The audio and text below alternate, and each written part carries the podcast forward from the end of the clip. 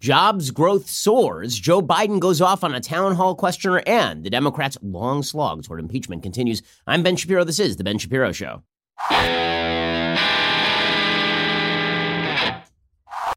Today's show is sponsored by ExpressVPN. What the hell are you waiting for? This is how my listeners secure their internet, and you should too. Join them at expressvpn.com slash Ben. Okay, well, lots of news to get to today. A lot of it in the 2020 presidential race. Most of it just demonstrative of the fact that our politics, come on, guys, it's fun. It's fun. I mean, we've got presidential candidates who are out there on the campaign trail yelling at people in the crowd about how fat and stupid we have presidential candidates whose followers are trying to hit other people with canes. I mean, th- this is good stuff. This is America. America was already great. Speaking of America already being great, the economy continues to be extremely strong under President Trump. There is a, a new jobs report out today According to CNBC.com, the jobs market turned in a stellar performance in November, with non farm payrolls surging by 266,000. The unemployment rate fell again to 3.5%, which is effectively full employment, according to the Labor Department numbers released this Friday. By the way, the number of people who are in the jobs market is now back to pre recession levels in terms of percentages, which is a great thing. These totals easily beat the Wall Street consensus. Economists surveyed by Dow Jones had been looking for solid job growth of about 187,000. They saw the unemployment rate holding steady from October's 3.6%. The decline in November's jobless rate came amid a corresponding 0.1 percentage point drop in the labor force participation rate to 63.2%. Stocks opened sharply higher in reaction to the better than expected report, and bond yields also Serge Larry Summers, director of the National Economic Council, said bottom line, America is working. These are very strong numbers. These are happy numbers. These are sunny Friday numbers. This was the best job growth since January's 312,000. By the way, we are in year 11 of the recovery. Year 11 of the recovery, which, you know, does suggest usually America hits a recession every decade or so. We had one in 2000, 2001, and we had one in 2007, 2008. We had one in 1992. So this has been an extremely long recovery. Part of the reason for that is because it was a very slow recovery at the beginning under Barack Obama, who obviously constricted the ability of that recovery to grow. So you've had some this long, slow climb as opposed to the explosive growth that you've sometimes seen in the aftermath of other recessions. With that said, these are very, very good numbers. The jobs growth, again, was the best since January. While hopes were already up, much of that was based on the return of GM workers following a lengthy strike. That dynamic did indeed boost employment in motor vehicles and parts by 41,300, part of an overall 54,000 gain in manufacturing. So manufacturing is doing quite well right now. And people are in a good mood, right? People are out and they're buying and they're getting ready for Christmas. The job gains were spread among a multitude of sectors. Healthcare added 45,000 positions after contributing just 12,000 in October. It's always funny how whenever we discuss the government takeover of healthcare, very few people actually discuss what happens to the millions of healthcare workers who are in the healthcare sector that is much derided and put upon. Like, what happens to all those health insurance workers? Do they just magically pick up jobs at the government? The answer, of course, is no. Leisure and hospitality increased by 45,000. Professional and business services rose by 31,000. The two sectors, respectively, are up 219,000 and 278,000 over the past 12 months. Wage gains were also a touch better than expectations Average hourly earnings rose by 3.1% from a year ago, which is a very solid statistic. The average work week held steady at 34.4 hours. So, all this talk that you hear from Democrats about people are having to work two jobs to make ends meet. Well, if they were, then the average work week would not be 34.4 hours. And the fact is, Americans are working less for more. They're working less for more pay than they were 30, 40 years ago. Economists have been looking for wage gains of 3%. A separate gauge of unemployment that includes discouraged workers and the underemployed declined as well falling to 6.9%, one tenth of a percentage point below October. Also, there are retroactive revisions on the economy. September's estimate went up 13,000 to 193,000 jobs gained. The initial October eh, count increased by 28,000 to 156,000 jobs gained. Those changes added 41,000 to the previous tallies and brought the two 2019 monthly average to 180,000 compared with 223,000 in 2018.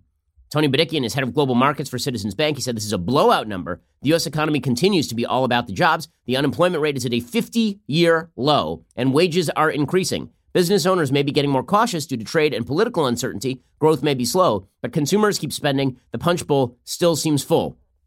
This is the lowest jobless rate in the United States since 1969.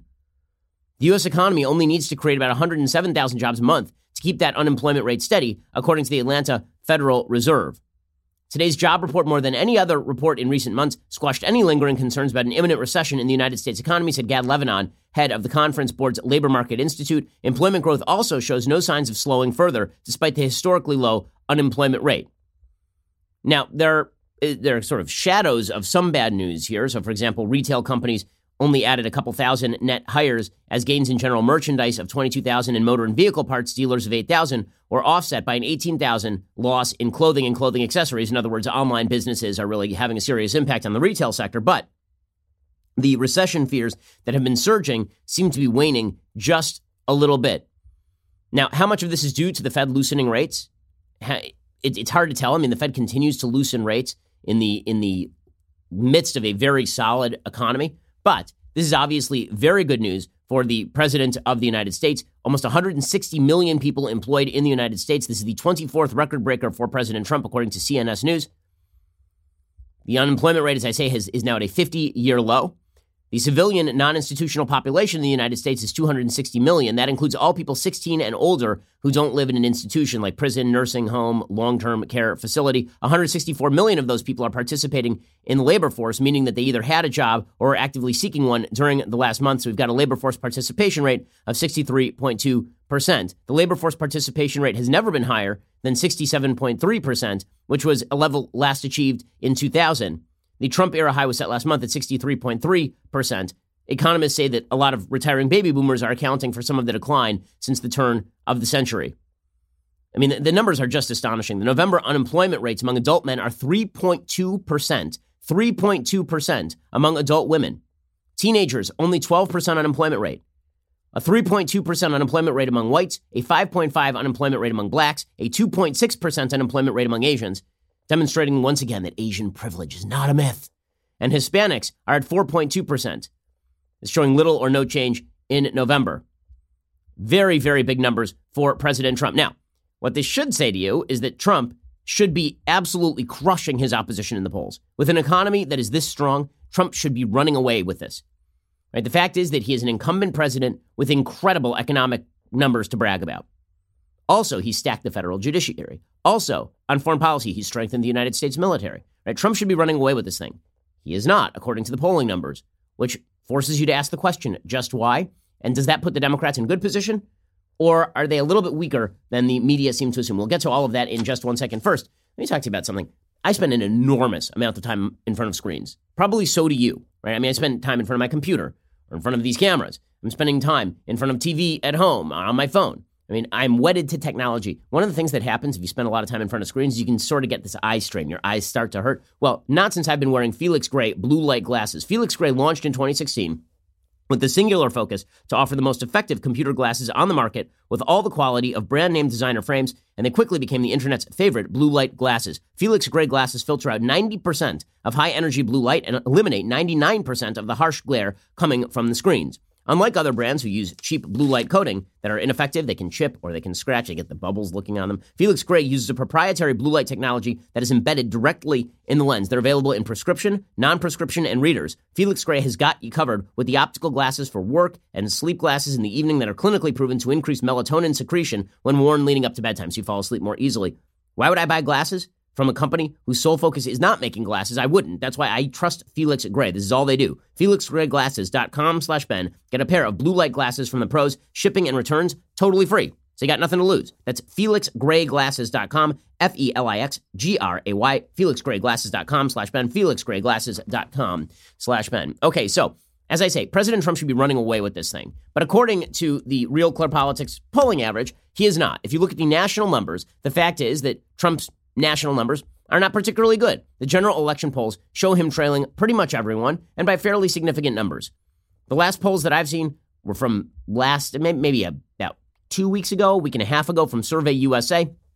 That poll showed Biden leading Trump by 13 points, Sanders leading Trump by 12, Warren leading him by 7, Buttigieg by 7, even Kamala Harris was leading him by 5. She's not even in the race anymore. And if you look at the at the general national polls, then what you tend to see is, is exactly this. Trump is competitive in some of them. He is utterly uncompetitive in others of them. But overall, overall, the Democrats seem to have a bit of an advantage, at least in sort of the national polling numbers. Now, Trump can lose the national polls and still win the election. He can do that fairly easily. He could lose by three, four million popular votes if all those votes are stacked in California and New York. And that's what happened last time. Right now, he's running extremely competitive in exactly those battleground states that he was extremely competitive in last time. And not a single battleground state in the United States is worse off economically than when Trump took office, which is a hell of a strong pitch. What does that mean? It means that if the election becomes a referendum on Trump's personality, he's in trouble. But if the referendum is on anything else, if it's on the economy, and if it's on the Democrats, the Democrats are in serious, serious trouble. It is why virtually every election's sort of statistical analysis shows that if Trump were generic Republican, he would be up 10 points right now. He'd be in the mid 50s with these economic numbers. He's not. He's in the low 40s in terms of approval rating. And even in the best national polls for him, when he defeats Democrats, it's very narrowly. It's like 48 47. In the battleground states, he's never winning 52% of the vote. He's always winning like 49, 48% of the vote. Okay, a lot of that is due to personality. But here is the thing all of that is also predicated on him having no opponent. And the Democrats, they've got some personality flaws. They got some personality problems. And never were those on better display than yesterday. Now, uh, as I've been saying for a long time, the best option for the Democrats, and I don't mean to strategize in favor of, of people who I hope lose, but Joe Biden is the best option for the Democrats. He's the best option for the Democrats for a simple reason he's not alive. Being not alive is a real advantage in this election because inanimate object versus Trump means it's a referendum on Trump. Because hell, what do you think about this cup? It's great. It's a cup. Right? Inanimate objects, dead bodies, they're just there. They're objects, they're things. And so people don't have strong opinions about them. That's sort of how people feel about Joe Biden generally. It's all baked into the cake in the same way that it's baked, baked into the cake for Trump. Also, he doesn't seem as scary as the other candidates.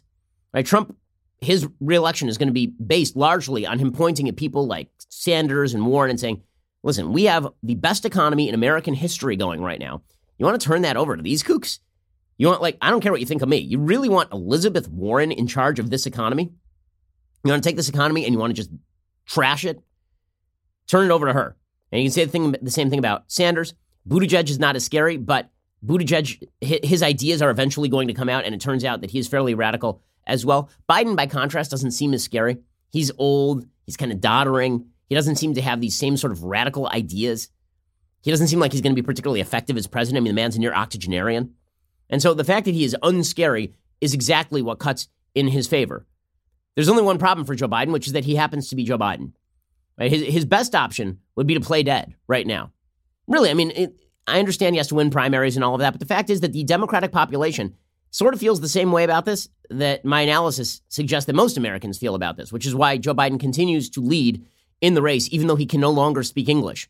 Between Nancy Pelosi, Donald Trump, and Joe Biden, I am not sure. I mean, we, we definitely have to establish English as a national language, I think, just so our politicians speak it. Because as we will see, none of these people speak English. And I'll be honest with you, I'm very much looking forward to a debate between Donald Trump and Joe Biden, mainly because it's going to be it's going to be a debate between the Swedish chef from the Muppets and Chewbacca. And nobody's going to know what's being said, but it's going to be really amusing. It's just going to be Donald Trump going and Joe Biden going. It'll be it'll be great. I'm looking forward to it. I'll explain in just one moment. First, let's talk about a movie that you should go see this weekend. So, you're always lamenting, I'm always lamenting the fact that there is no conservative content coming out of Hollywood. Nothing even remotely approaching reasonable content, usually coming out of Hollywood. And that means that when there is good content coming out of Hollywood, you should go see it. No Safe Spaces. You should go see it this weekend. It's starring Adam Carolla and Dennis Prager. It's in theaters nationwide Friday, December 6th, as in today. Adam and Dennis take you on a wild ride to show you the effects of political correctness, identity politics, and cancel culture. No Safe Spaces shows why free speech is important in a free society, how it's being threatened, and what we can do to fight back. It also takes you behind the scenes on a couple of my speeches, takes you behind the scenes my 2017 Berkeley speech, where the university had to spend $600,000 on security because Antifa decided to show up and make trouble outside. It's not your typical documentary. It's got animation and reenactments and recreations. You get to see young Dennis Prager. It's pretty funny. It also features a bunch of other voices that you love, people like Jordan Peterson and Bret Weinstein. Even Cornel West and Obama and Van Jones show up. It's a film you should take your liberal friends to go see because if we can't agree that free speech is important, we can't agree on anything. Check them out this weekend. No Safe Spaces rated PG-13. It's in theaters Friday, December 6th. Go to nosafespaces.com slash Ben for ticket information and theater locations. Okay, so as I say, Joe Biden is the safest pick for the Democrats. And, you know, even, even his sort of shortcomings, I don't think actually cut against him. I will say that I mean, he he's old and he's slow, but he's angry and militant. Yesterday, there is this is it's the perfect encapsulation of what our of what our elections have become. A, a bunch of a bunch of silent generation people yelling at each other and challenging each other to to feats of manhood. So Joe Biden gets into it with this portly gentleman who apparently is an Elizabeth Warren supporter, shows up at one of his events in Iowa. And this portly Elizabeth Warren supporter questions Joe Biden about his son Hunter Biden and suggests that Joe Biden is corrupt because Joe Biden didn't do anything to stop Hunter Biden from taking jobs using his father's name, even though Hunter Biden, it turns out, is a is a useless ne'er do well who simply cashes in on the fact that his daddy is very famous. So Joe Biden got very angry about this and proceeds to call the man fat, old, and stupid, which is no way to go through life. Here's Joe Biden being Joe Biden, man. You're selling access to the president just like he is. So you got a damn liar, man. That's not true. And you want to check my shape on it? Let's do push-ups together here, man. Let's do, let's run. Let's do whatever you want to do. Let's take an IQ Okay, I'm not going to get in an argument with you, man. Well, I don't want to. Well, yeah, you do. But uh, uh, look, fat. Look, here's the deal. I'm not voting for you. Well, I knew you weren't, man. You think I thought you'd stand up and vote for me? You're too old to vote for me. he called the man fat right in the middle of the thing. Look fat, look fat. By the way, he was this close saying fatso, was he not? And he was this far away. He was going to give him a Peloton bike. uh, look fat. It's so, it's so good. Come on. Come on. If you can't enjoy this, it's because you have no sense of humor. Just look fat. And then he calls him old. Okay, this guy's probably 10 years Joe Biden's junior. He's like, call it look fat. So his campaign spokesperson, Symone Sanders, she comes out and she says, no, what he meant to say is look facts. Look fat. Oh, that's what he meant to say. Not like how he had challenged him to a push up contest earlier. By the way, if this old dude had gotten in a push up contest with Joe Biden and defeated him, it would have ended Joe Biden's campaign on the spot. It would have been unbelievably great. So, tip if you are a Trump fan who wants to make Joe Biden's candidacy obsolete, somehow tempt Joe Biden into a push up contest and then do it with him. It would be great. By the way, Joe Biden also challenged this guy to an IQ contest. Donald Trump has also challenged people to IQ contests. I am perfectly happy and sanguine to have an IQ contest between Donald Trump and Joe Biden. I just, I'm rooting for entertainment value at this point. I really am. Because, listen, I got to cover this stuff every day. I'm a human being too, and I love to laugh. So, this is pretty fantastic, right? He calls the guy, look fat, look fat. Now, Will this launch a thousand think pieces about how Joe Biden is calling and uh, Elizabeth Warren? He's fat shaming, fat shaming this Elizabeth Warren supporter. Horrible, horrible old Joe Biden. The, the typical take on Twitter is that this was somehow going to hurt Joe Biden. And the answer is no, this is not only going to not hurt Joe Biden, it probably is going to give him a boost. Because even while I say it's good to be a corpse, every so often you should show a sign of life. And it's sort of like galvanizing a frog. Every so often, you, you should have electricity shot through you just so you can appear animate. And there he looks a little bit animate, right? He looks like he's alive. And again, Donald Trump is president of the United States. I'm looking forward to Donald Trump, who has no sense of self awareness, saying to Joe Biden, how, can, how dare you fat shame people? Like Donald Trump does that on a regular basis. I just, I want them on stage yelling at each other. That's all I want. Like the, like, speaking of the Muppets, like, like, like, what is it, Statler and Hofstadter, who are, who are in the, in the wings at the theater, just yelling at each other. Oh, That, that's that's what I'm very much looking forward to. And then the portly Elizabeth Warren supporter decided to to double down on everything he was saying. He should be running for president too. I just need a lot of I need a lot of elderly Americans clubbing each other and calling each other names. That's that's if, if we're going to go through this for a year, we need some comic relief. Good news. We are about to receive it. We'll get to that in just one second. First, let's talk about how you stay stay healthy this holiday season. So, this is the time of year when you are going to put on some weight between Thanksgiving and Christmas. Between the fact that it is getting dark early, which means you go home and you just want to eat dinner and then you want to have a second dinner. Okay, the fact is that if you want to stay healthy, you need to change your mental habits. How do you do that? Well, you use an app called Noom. I've got Noom, it's great. It helps me keep track of my habits, it helps me track not just my calorie count, but also gives me tips on how I can change those habits day to day so I don't slip back into old habits. Uh, everybody who ever talks about diets talks about how diets are a bad idea because when you get into a diet, it's very easy to fall out of that diet and you just go back right where you were. Noom is about changing your life permanently. Based in psychology, Noom teaches you why you do the things you do and arms you with the tools to break the bad habits and replace them with better ones. Noom isn't a diet, it's a healthy, easy to stick to way of life. No food is good, bad, or off limits. Noom teaches moderation and can be used in conjunction with many pre existing popular diets if you want. So if you're already dieting, then Noom is great for you as well. You don't have to change everything in one day. Small steps make big progress. Sign up for your trial today at Noom, N-O-O-M dot com slash Shapiro. What do you have to lose? Visit Noom.com slash Shapiro to start your trial today. That's N-O-O-M dot com slash Shapiro. It's the, late, the last weight loss program you will ever need. Noom.com slash Shapiro. Stay healthy this holiday season. Okay, so Iowa man, right, the guy who was confronting Joe Biden and was called fat and old for his trouble. Fat, old, and stupid. That's what Joe Biden called him because that's where we are. He is then sitting there being interviewed by the media afterward, and another Joe Biden supporter comes up to him who also is probably a boomer or a member of the silent generation and confronts him. And this turns into an episode of Jerry Springer. It's just spectacular. This is where we are in our politics. Drop out of the out of the, the race and put your support. Why don't you just get out of here? Stick it up your. Come here. You want to throw me out?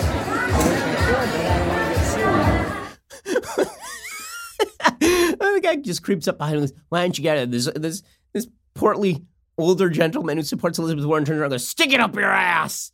Yep, yep, that's American America. Yeah, and then he was asked this Iowa voter about Biden. He goes, "Well, at least I'm not senile. Sure, I'm old, but at least I'm not senile like Joe Biden." Spectacular stuff from this guy. Animosity Joe Biden showed you here today. The anima, he was very. I would say he was pretty mean. You bet. Pretty mean. Yeah. That's good. I, I, I, I, at least he's got, he ain't so old that he's senile anyhow. Okay, by the way, I love that this guy has a sense of humor about Joe Biden, saying like, okay, well, yeah, Joe Biden got militant, but at least he's alive. At least he's alive. That's that's actually gonna. I'm telling you, this is gonna benefit Joe Biden. If Joe Biden had just said, "Listen, you fat ass," if he had really gone after him like Donald Trump style, right? Because if that's Trump, Trump just goes right after him, right? Trump Trump doesn't even hold back. Like you can see Joe Biden using at least what is left of his prefrontal cortex to stop himself. Trump just goes right at the guy and eviscerates him. Democrats are looking for that. They are looking for that. It's actually a good moment for Joe Biden. I'll tell you what is not as good for Joe Biden. And uh, this this episode is completely anti-conventional wisdom. So conventional wisdom is that Joe Biden put out an ad against President Trump. And the ad is good. But that moment in Iowa was very bad. It did not show that he was staid and solid. I think precisely the opposite. Yesterday, the best thing Joe Biden did was call that dude a fatso. And the worst thing he did was release this stupid ad suggesting that voters give a damn what Emmanuel Macron thinks of Donald Trump. So, so Biden releases this ad because Trump was at NATO and some of the other leaders were talking bleep about Trump behind his back. And Biden releases this ad talking about how Donald Trump is not respected by world leaders because that's exactly what a voter in Ohio cares about, right? In Wisconsin and Pennsylvania, like, oh my God, if Justin Trudeau doesn't like President Trump, what are we going to do? Here was that stupid ad. World leaders caught on camera laughing about President Trump. Several world leaders mocking President Trump. They're laughing at him. My administration has accomplished more than almost any administration in the history of our country.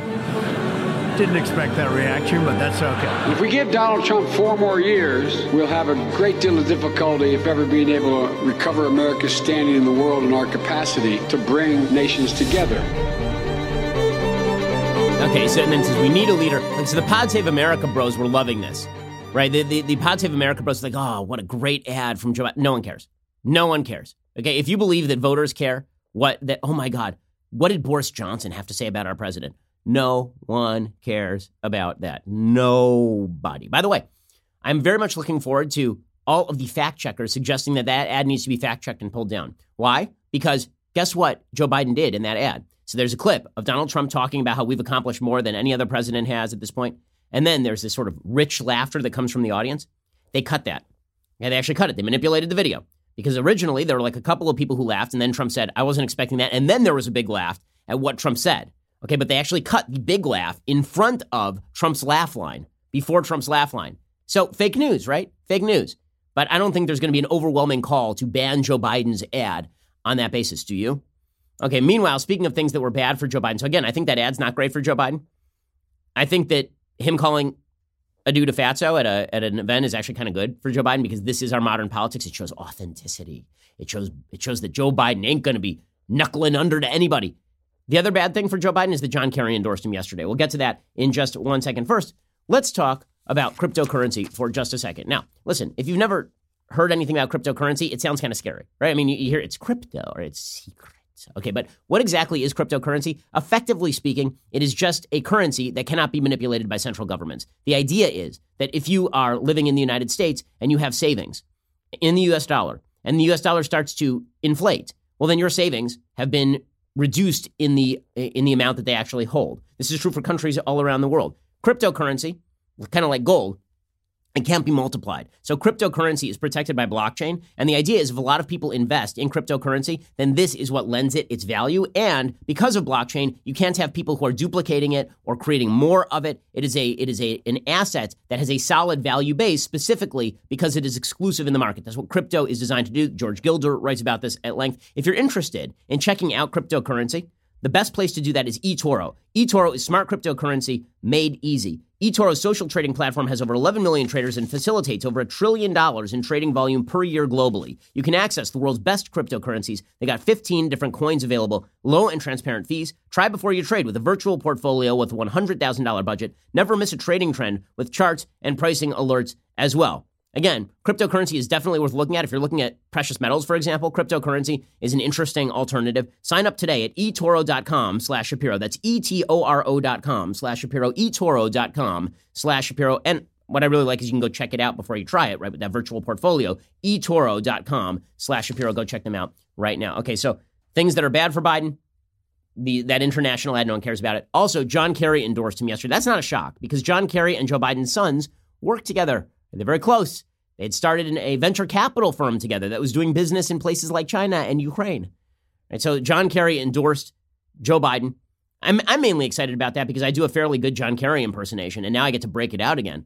But two elderly, non non exciting candidates endorsing each other is not exactly something that you want to tout. Hey, was everybody vying for the vaunted John Kerry endorsement here? So John Kerry puts out a statement and says, I believe Joe Biden is the president our country desperately needs right now. Not because I've known Joe so long, but because I know Joe so well.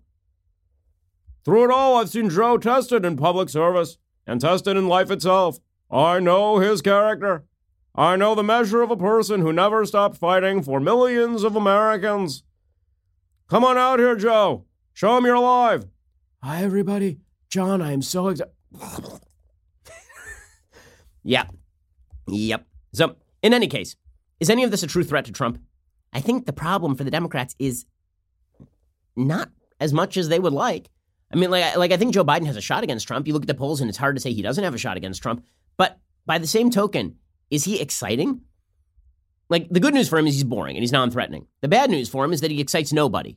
So you're just going to have to hope that the Democratic base hates Trump so much that they show up to vote for Biden.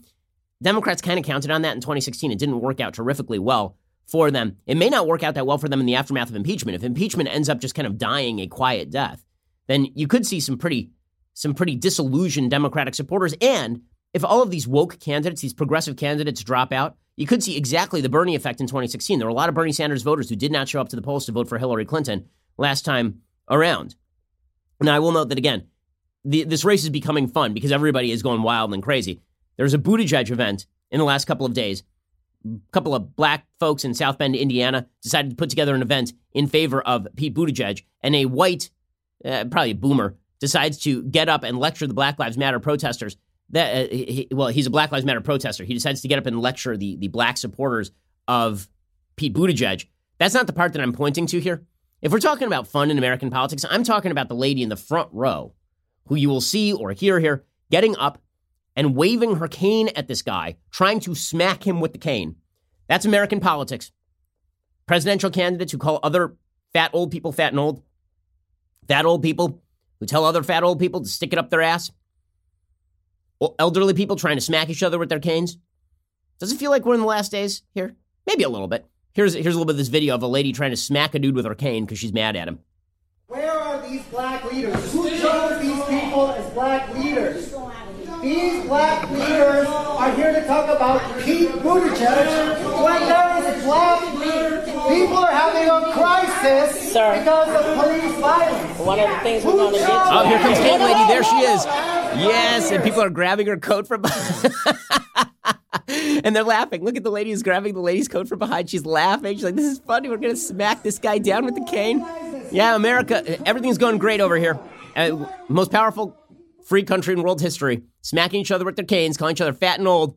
Good times, good times. But we can always count on the youth of our country to save us, right? Because it's not like we would use children as props or anything. Speaking of using children as props, and Pete Buttigieg. So last night, Pete Buttigieg held an event, and a seven year old girl got up and asked Pete Buttigieg about my body, my choice. Really, because that's not, uh, now this puts out this video, of course, because nothing is more charming than small children asking about the killing of the unborn in the womb. Very, very exciting stuff. You believe in a woman's right to choose uh, about her own body? I agree with that. You sound pretty sophisticated for a child. Do you, do you mind if I ask how old you are? I don't mind. Well, how old are you?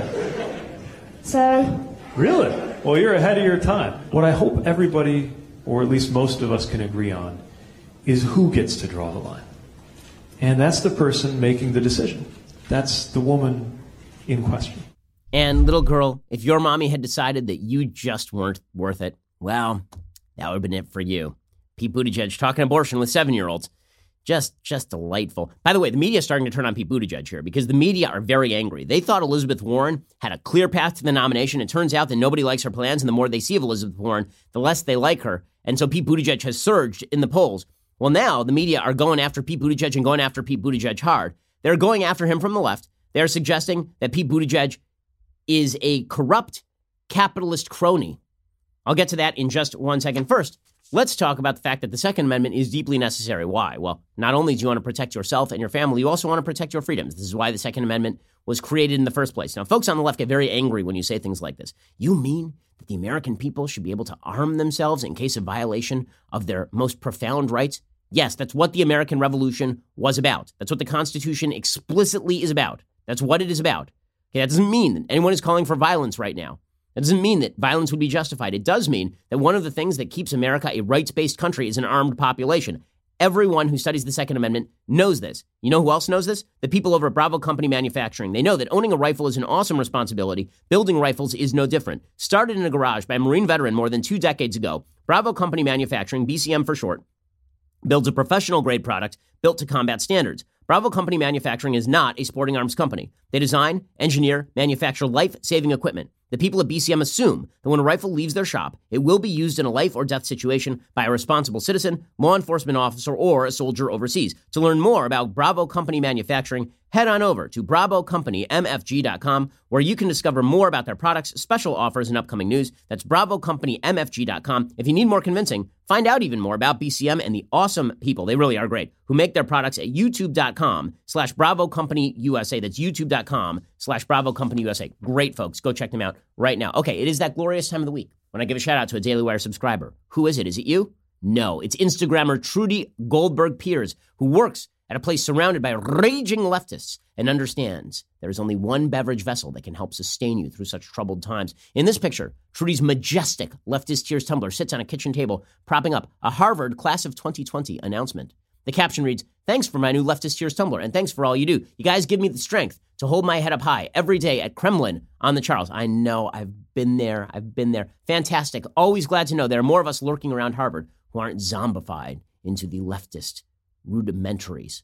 Thanks for the picture. Thanks for your support. If you're not already a subscriber, you're really missing out. Head on over to dailywire.com slash subscribe for as little as 10 bucks a month. You get our articles ad-free, access to all of our live broadcasts, our full show library, select bonus content, our exclusive Daily Wire app, which is a pretty great feature if you haven't checked it out yet. If you choose the new All Access plan, you'll get all of that, plus the legendary Leftist Tears Tumbler and our brand new Ask Me Anything style discussion feature that allows you to engage our hosts, writers, special guests on a weekly basis. So stop depriving yourself. Come join the fun. It's a Friday. That'd be a great time to buy yourself that subscription in advance of Christmas or do it for others in advance of Christmas or Hanukkah. We are the largest, fastest growing conservative podcast and radio show in the nation.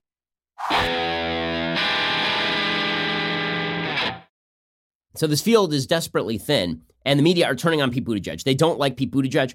They're very upset that Kamala Harris is out. They're upset that all of the woke candidates have been falling off the side of the road. And now they're very angry at Buttigieg. So the New York Times editorial board has a full piece today called Buttigieg's Untenable Vow of Silence. They're very angry at him because Buttigieg worked for nearly three years for the consulting firm McKinsey and Company.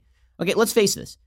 I know a lot of folks who are just like Pete Buttigieg. When I was at Harvard Law School, there were 20, you know, I would say 50% of the class was like Pete Buttigieg, meaning highly intelligent people who went into consulting, sort of down the line liberals in terms of government spending, but not overtly and deeply anti capitalism, not explicitly anti the American system. They, they weren't they, they weren't people trying to tear down free markets from the inside out. They just sort of wanted to curb the, the reach of free markets. That's sort of where Pete Buttigieg used to be. And it's where, in his better moments, he sort of lives. But this is where the New York Times hates him because the left has moved left Pete Buttigieg, as of 2011, was not this. And when he was working at McKinsey, which again is a is a very very famous consulting company, McKinsey does business management, and they do it for a lot of clients that sort of toe tag liberals don't necessarily like. So the New York Times is angry at him. They say Pete Buttigieg worked nearly three years for the consulting firm McKinsey and Company. He has presented that experience as a kind of capitalist credential, distinguishing him from some rivals for the Democratic presidential nomination. They'll try the socialist thing, Buttigieg told an Iowa audience in September. He said, but the thing is, I got started in the private sector. The thing is, says the New York Times, Buttigieg has said precious little about his time at McKinsey. He's not named the clients for whom he worked, nor said much about what he did. He says his lips are sealed by an NDA he signed when he left the firm in 2010, and that he has asked the company to release him from the agreement. It has not yet agreed to do so. This is not a tenable situation. Buttigieg owes voters a more complete account of his time at the company. Voters seeking an alternative to Trump should demand that candidates not only reject Trump's positions, but also his behavior, including his refusal to share information about his health and his business dealings. This standard requires Buttigieg to talk about his time at McKinsey. It similarly requires Biden and Bernie Sanders to stop dragging their feet and release their health records to the public. The obligation to provide more information ultimately falls on Buttigieg. He must find a way to give voters a more complete accounting of his time at the company. This is a coordinated hit, by the way. The Huffington Post has a similarly large article about Pete Buttigieg and Pete Buttigieg's unwillingness to turn over all the information about McKinsey. Buttigieg, for his part, says, I didn't do anything when I was at McKinsey. Nothing. I worked on spreadsheets and PowerPoints. Okay, well, sure. Sure you did. Sure you did. For whom? For which clients? Would they be clients that Elizabeth Warren would be happy with? By the way, Elizabeth Warren is leading this charge. She's basically using the the editors over at the New York Times and the Huffington Post as meat puppets at this point. She criticizes Buttigieg for not being transparent enough about McKinsey, and then they immediately start parroting that message. Here's Buttigieg saying, "Nothing to see here, nothing to see here. Just keep move move along, move along. These are not the droids you're looking for." This is my first job out of school. It mostly consisted of preparing spreadsheets and PowerPoints, but uh, I would be happy to be able to share more uh, about the, the consulting work that I did. Can I ask, is there anybody that you regret representing? No. Did you ever represent a foreign government? No. A, a pharmaceutical company? No, and uh, again, I'm hoping that we'll get a chance to just be able to push all this out. Okay, so the uh, I'm sure he is waiting and hoping for that, or alternatively, he's not waiting and hoping for that at all. But the media are coming after Buttigieg and his little surge lit here.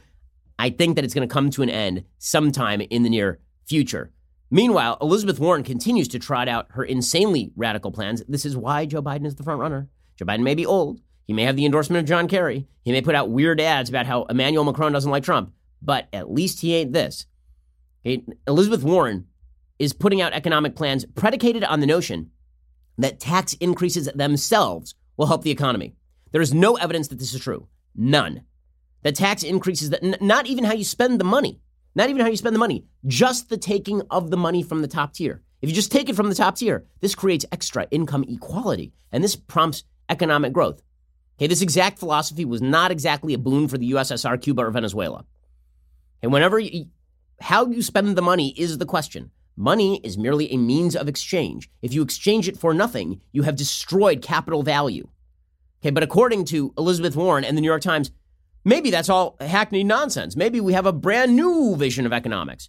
Okay, if Trump runs against this, he will wipe the floor with this perspective. The New York Times has a piece called could tax increases speed up the economy? Democrats say yes. Led by Elizabeth Warren, presidential candidates and liberal economists are pushing an unorthodox pro growth argument for raising taxes on the rich. Now, if you're making the Keynesian argument that if you take money from rich people, give it to poor people, and the poor people are more likely to spend, and that spending creates a multiplier effect in the economy, and that this is going to lead to bottom up growth. That's an argument that's been tried. It's not true. It doesn't work. Okay, we tried it during the Great Depression. It lengthened the Great Depression by full on eight years. But at least that is an argument that has data to back it up. At least you can make an argument, sort of. Maybe it's not a good argument, but you can make it. The argument that you can just take money from rich people and then burn it, and that that's going to somehow help the economy, that's a purely insane argument. I mean, that's crazy. And no Democratic before Miss Warren has ever proposed so many new taxes and spending programs and so and leaned so heavily into the argument that they would be, in economist parlance, pro-growth. According to the New York Times, that argument tries to reframe a classic debate about the economic pie in the United States by suggesting there is no trade off between increasing the size of the pie and dividing the slices more equitably among all Americans. And this, this article actually suggests, on the basis of no evidence, none, that if you just take money away from rich people and you give it to other people, it does not matter how they spend the money. The mere taking away of the money is what is going to actually create the growth. That's full on nuts. That's full on crazy towns. As I say, the other argument, the sort of redistributionist argument, the bottom up demand side argument, which is a bad economic argument. There's a supply side and demand side argument about economics. The supply side says that what creates economic growth is entrepreneurs creating new products you didn't even know that you wanted and then you want that product. And so you have to trade your labor for that product. That creates new jobs. Right? That is the supply side economic argument. The demand side economic argument is you, if, if people who are lower down have more money, they spend more money on hamburgers and McDonald's has more jobs. It's not a particularly good argument. It tends to stagnate the economy rather than creating exactly the sort of new products and services and competition that you want. But now there's a new argument being made that Democrats are making that it does not matter how you spend the money at all. It does not matter. I mean, that, which is, a, again, a wild contention. Completely crazy. Based on absolutely nothing. Based on absolutely nothing. Noah Rothman has a great piece at Commentary Magazine talking about how confiscating wealth is the point. Right? That, that, that for the Democrats, it is not about how the wealth is spent or creating the wealth. It is the it is the attempt to steal the wealth that is the point. Eh, Noah Rothman quotes the New York Times Generations of economists across much of the ideological spectrum have long held that higher taxes reduce investment, slowing economic growth. Ms. Warren and other leading Democrats say the opposite. Rothman points out it doesn't take long before it becomes clear that progressives have not come to overturn the accumulated wisdom of many lifetimes of study and application. The financial ramifications associated with expropriating private property are a secondary concern. The confiscation of wealth alone is the point of the progressive enterprise. The Times observes some liberal economists go further and say that simply taxing the rich would help growth no matter what the government did with the money. Okay, that's it. Again, based on nothing. Trump would run against this and win 100 times out of 100 times, which is again why Joe Biden continues to lead in this race. Meanwhile, I do love the fact that Cory Booker is still standing in the wings shouting at the. Uh, Remember me? I'm a black guy. I'm the only black person in the race, guys. I'm so black. Remember, look at me. Here are my angry eyes. I'm very upset that there are no other black people in the. If you like black people, I know one. It's me, says Cory Booker. Here he is. It is a problem that we now have a overall campaign for the 2020 presidency that has more billionaires in it than black people. I've seen folk here in Iowa belie what, what all the predictions are. It was this state that set a trajectory for the first black man in American history to become president. Uh, well, okay, so his pitch is that Kamala Harris is out, and if you want somebody black, I'm your man. That's that's a that's a pitch. Julian Castro doing the same thing. He's Hispanic, so that means that you should vote for him. Not a great pitch. And meanwhile, you can see why Democrats are so reliant on impeachment. You can see why they're trying to move forward with this impeachment, even though they don't actually have the evidence for it. So Nancy Pelosi is already saying that the House is going to draft up impeachment charges and that this thing is going to happen maybe before Christmas. There could be a vote before Christmas to charge him with high crimes and misdemeanors. Then it goes to the Senate. Okay, so Nancy Pelosi yesterday went nuts. You can see that she feels like she's the, the, the grip is slipping here, right? Pelosi, as she walks off stage, has this crazed moment, and it really is a crazed moment. And don't give me the it's sexist to call it crazy. That's absolute bullcrap. Okay, Howard Dean had a yell. It ended his presidential campaign. So if the idea is that acting crazy is bad for you politically, then that should apply to Nancy Pelosi also. This is a crazy moment. And somebody says to her, isn't the real reason that you Democrats are going at, like, there are people who suggest, including actual Republicans in Congress, that the reason Democrats are going after Trump is because they hate him. Which, I mean, fairly good evidence. Fairly good. Isn't is that why this is happening? And Pelosi turns around and says to James Rosen, who works for Sinclair Broadcasting, she turns around and she says to him, "I'm a Catholic. Catholics don't hate people." By the way, what a solid Catholic she is. Abortion up till point of birth. Here's Nancy Pelosi being very upset as a Catholic that someone used the word hate to describe her. Do you hate the president, Madam Speaker? Because I don't, I don't hate anybody. Representative I Collins, have sug- I- great reason I Catholic asked- house. We don't hate anybody, not anybody in the world. So don't, don't accuse me. I did not accuse you. You did, you did. I asked a question. This is about the Constitution of the United States and the facts that lead to the president's violation of his oath of office. And as a Catholic, I resent your using the word hate in a sentence that addresses me. I don't hate anyone. I was raised in a way that is full, a heart full of love, and always prayed for the president. Oh, she prays for Trump. Yeah, and if you believe that one, I got a bridge I can sell you in Brooklyn. It's really nice. Comes cheap. Trump then tweeted out Nancy Pelosi just had a very had, had a nervous fit. She hates that we will soon have 182 great new judges and so much more. Stock market and unemployment records. She says she prays for the president. I don't believe her. Not even close. Help the homeless in your district, Nancy. USMCA, and that is the, the trade deal that Trump is trying to push through. Pelosi doubled down on this. She said it was disgusting, disgusting to be asked if she hates Trump. Because as a good Catholic who supports the idea that men can become women and women men, as a good Catholic who believes that same sex marriage should be federally mandated, as a good Catholic who believes that abortion should be legal up till point of birth, and maybe beyond, Nancy Pelosi is very offended that you would use the word hate to describe her feelings about President Trump. I was raised a Catholic. My college roommate, Rita Meyer, and my college classmate, Mary uh, Beta, are here with me. We, we were raised, and my dear husband, Paul, and Debbie, our friend, Susan, we were raised in, in a Catholic faith, and the word hate a person was just, that just doesn't happen. You know, the word hate is a terrible word, but you might reserve it for vanilla ice cream or something like that, but not, I'm a chocoholic, but not for a person. And it is, um, so for him to say that was really disgusting to me. Disgusting, disgusting, disgusting.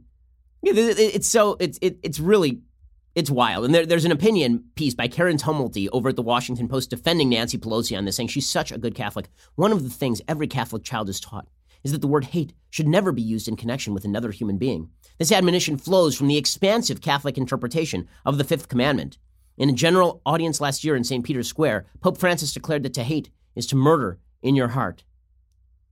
And then it talks about Nancy Pelosi's response. Her critics will question her sincerity and point out she is broken with Catholic teaching on big issues of doctrine, chief among them abortion. The church has their position, we have ours, which is that a woman has free will given to her by God, Pelosi told the New York Times in 2015. Pope Pelosi explained. But those who know her well insist religious belief is at the core of everything Pelosi does. There are two pillars in her life in terms of her beliefs her Catholicism, a very deep faith, and her family. Her friend and fellow California Congresswoman Anna Eshoo told colleague Paul Kane on Thursday this is the authentic Nancy. No small part of that was the influence of her mother, a daily communicant who at her funeral was referred to as being molded by Regina Caeli, the Easter prayer to Mary. My favorite part of this piece, by the way, is the is the admission by Karen Tumulty that she actually understands what religious people believe. She on- she'll only apply it to Nancy Pelosi, however. She says disgust to a Catholic is not the same as hatred.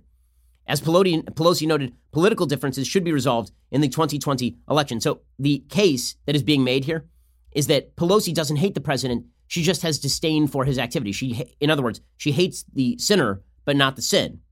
Weird that Karen Tumulty and the rest of the folks in the left wing press will believe Nancy Pelosi when it comes to President Trump, but they will never believe a religious person when they talk about any amount of sin that a religious person discusses. There, it is motivated by animus, motivated by animus and hatred and brutality. Eric Swalwell, who when he's not advocating the nuclear annihilation of gun owners in the United States, is not farting on national TV.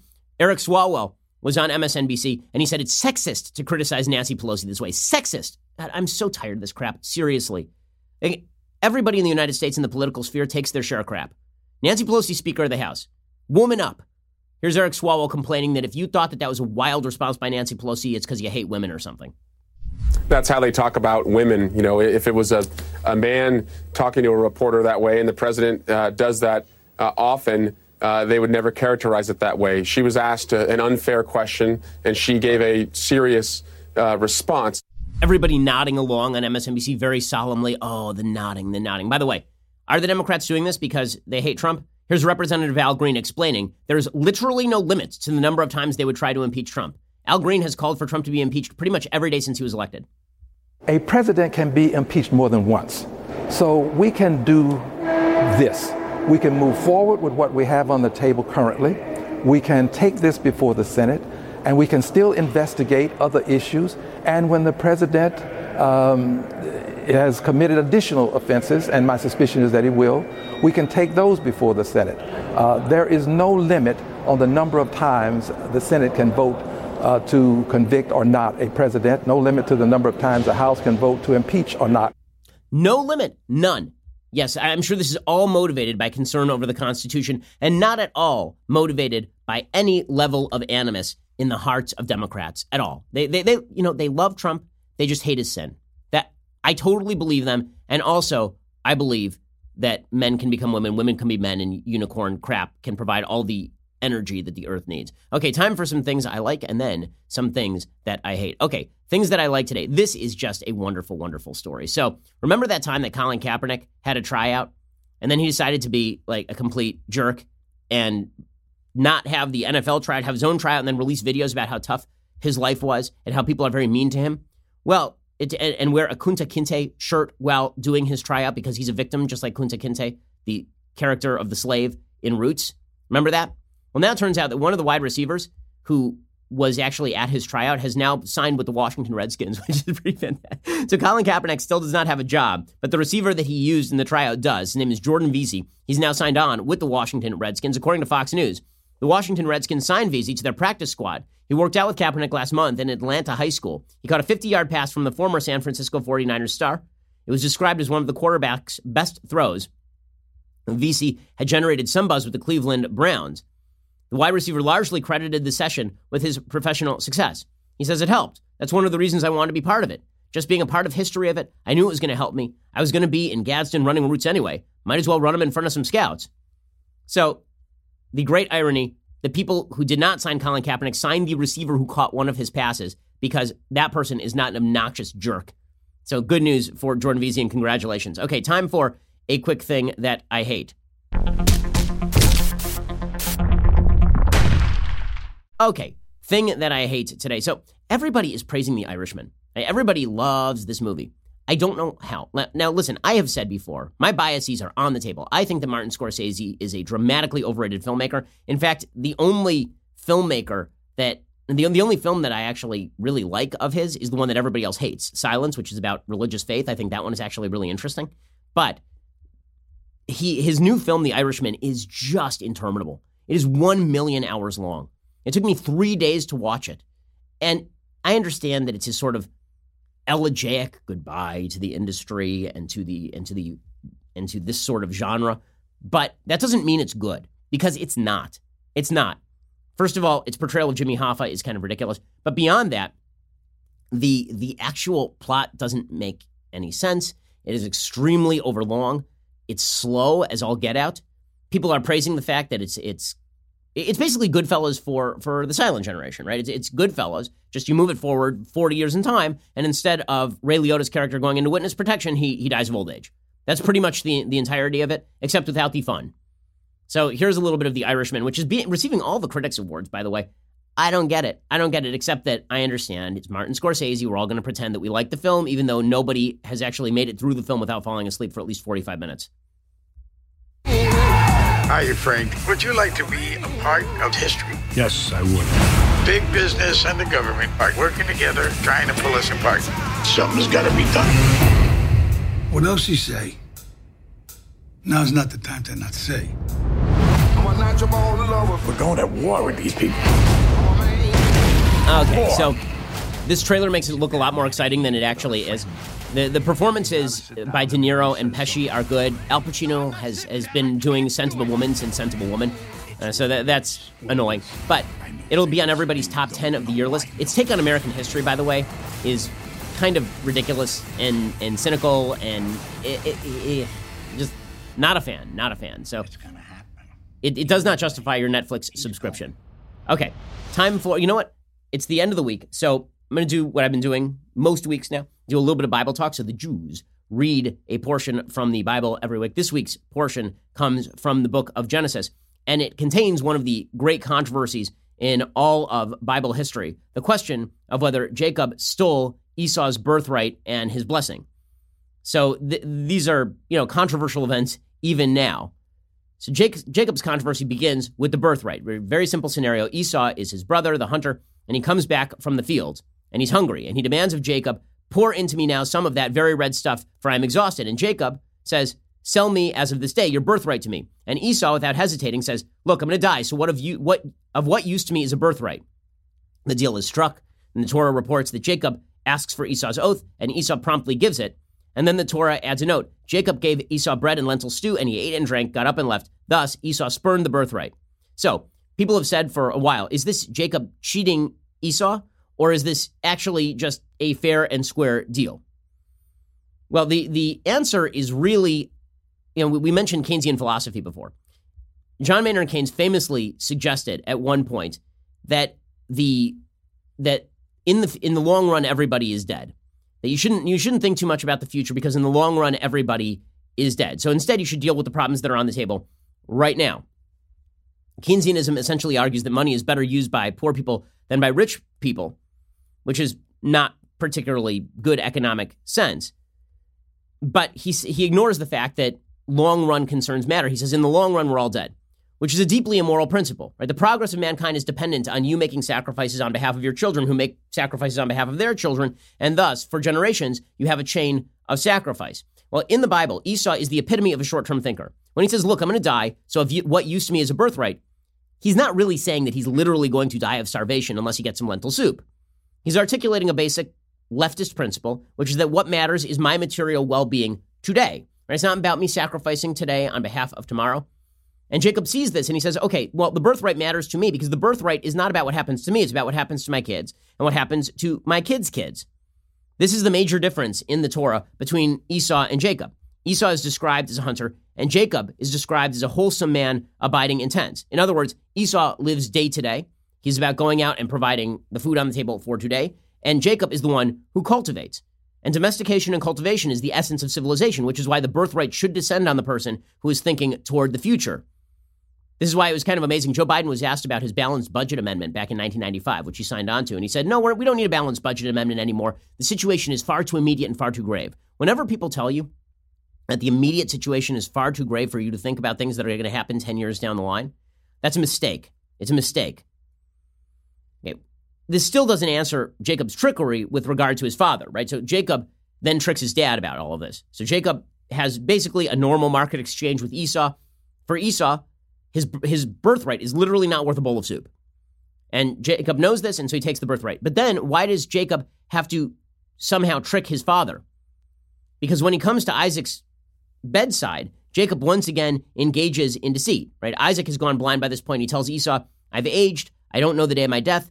Sharpen your gear, your sword, and your bow. Go out into the field and hunt game for me, and then make me delicacies such as I love. Bring it to me, and I'll eat, so that my soul may bless you before I die. And then obviously Rebecca believes that Esau is a bad guy and Jacob's a good guy, so she covers Jacob up with kind of rough skins to imitate Esau. She cooks up the gourmet meal for Isaac, just as Isaac had told Esau to do, and then she sends Jacob in to see Isaac, and Isaac immediately recognizes something's up. He says, Who are you, my son? And Jacob says that he's Esau, but Isaac still doesn't really believe that. He says, How is it that you were so quick to find my son? Meaning, how did you make this food so fast? And Jacob gives an answer that's pretty clear that he isn't Esau. He says, Because your God arranged it for me. It's very out of character for Esau to credit God. And so Isaac gets even more suspicious. He says, Come close, if you please, so I can feel you, my son. Are you indeed my son Esau or not? And when Jacob draws close, Isaac says, The voice is Jacob's voice, but the hands are Esau's hands. And he blesses him anyway. So, in other words, Isaac knows something's up. And then a few minutes later, Esau shows up, and Isaac doesn't know who he is. But when Esau identifies himself, Isaac suddenly realizes that he's given his blessing to the wrong son. He says, Who is the one who hunted game, brought it to me, and I partook of all when you had not yet come and I blessed him? Indeed, he shall remain blessed. Right? So he doesn't take back the blessing. So why? First, why did Isaac, uh, Isaac actually require Esau to go hunting and then cook him a meal? It's a weird sort of condition. Second, why didn't Jacob just go to his dad and say, I deserve the better blessing because I'm a long term thinker and Esau's a short term thinker. The oddest part is that Isaac doesn't reverse the blessing. After he's deceived, he doesn't go, Oh, I guess that your brother stole the blessing. I'm going to reverse this thing now. Because a, a blessing given under false pretenses is not effective, right? In the Torah, if you say the blessing for wine over a piece of bread, you haven't actually covered your bases, halachically speaking, right? According to Jewish law, blessings are specific and they require specific intent. So if Isaac didn't intend to give the blessing to Jacob, then why was the blessing still effective? So let's go back to the story for a second. Isaac orders Esau to go hunting to cook a meal and prepare it for him. That request isn't actually about a meal, right? Because Rebecca can cook a meal for him. What Isaac is actually doing is asking Esau to prepare the meal because he wants Esau to show him that he can be more than the hunter, that he can actually think about the future. Cooking a meal at least shows some forethought, right? You actually have to cook it, you have to you have to figure out what ingredients you need, you have to prepare it, and then you have to give it away. All Esau needs to do is add the element of forward thinking because he's aggressive, right? Isaac is thinking about the future of his family and of the Jewish people by extension. And so Isaac says to Esau, Listen, I know that you're a fighter. I know you can protect yourself and defend yourself, but can you think ahead? And that's what he's saying to Esau. In Isaac's eyes, by contrast, Jacob has a long way to go, right? Because Isaac is a for, uh, Isaac sees Jacob as a forward thinker, but Jacob is always in the Bible seen as sort of a weaker character in terms of defending himself, right? He's much more submissive. He's certainly less brusque. He is certainly less aggressive. He, th- he thinks in advance, but he's not tough enough.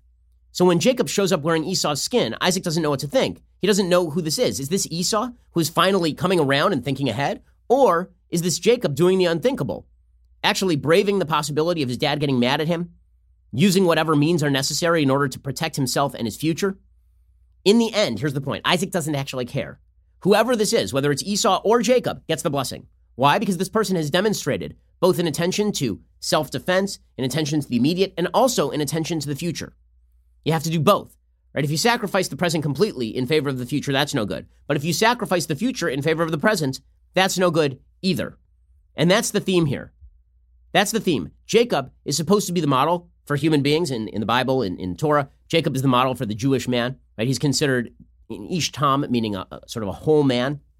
Why? Because he thinks of the present and he also thinks of the future. And that's what that story is all about. Esau, by contrast, only thinks of the present and never thinks of the future. And that has some political ramifications for today.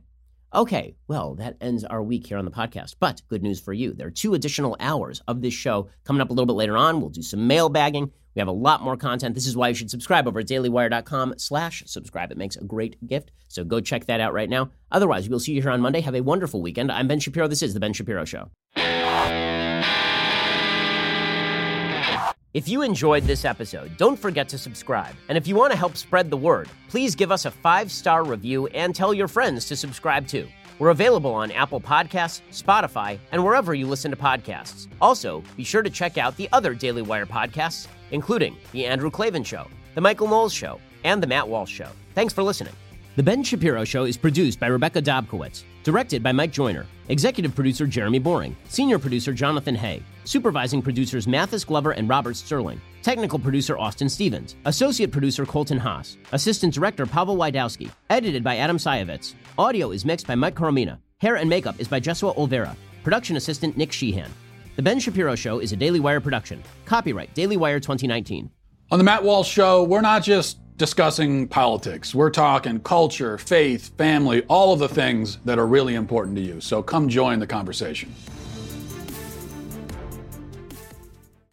We'll get to more on this in just one second. First, Pure Talk believes in American values, and that free should mean, you know, like free. So when you switch to Pure Talk today, you'll get a free Samsung 5G smartphone. There's no four line requirement, no activation fee, just a free Samsung that's built to last with a rugged screen, quick charging battery, and top tier data security. Qualifying plans start at just 35 bucks a month for unlimited talk, text, 15 gigs of data, and a mobile hotspot.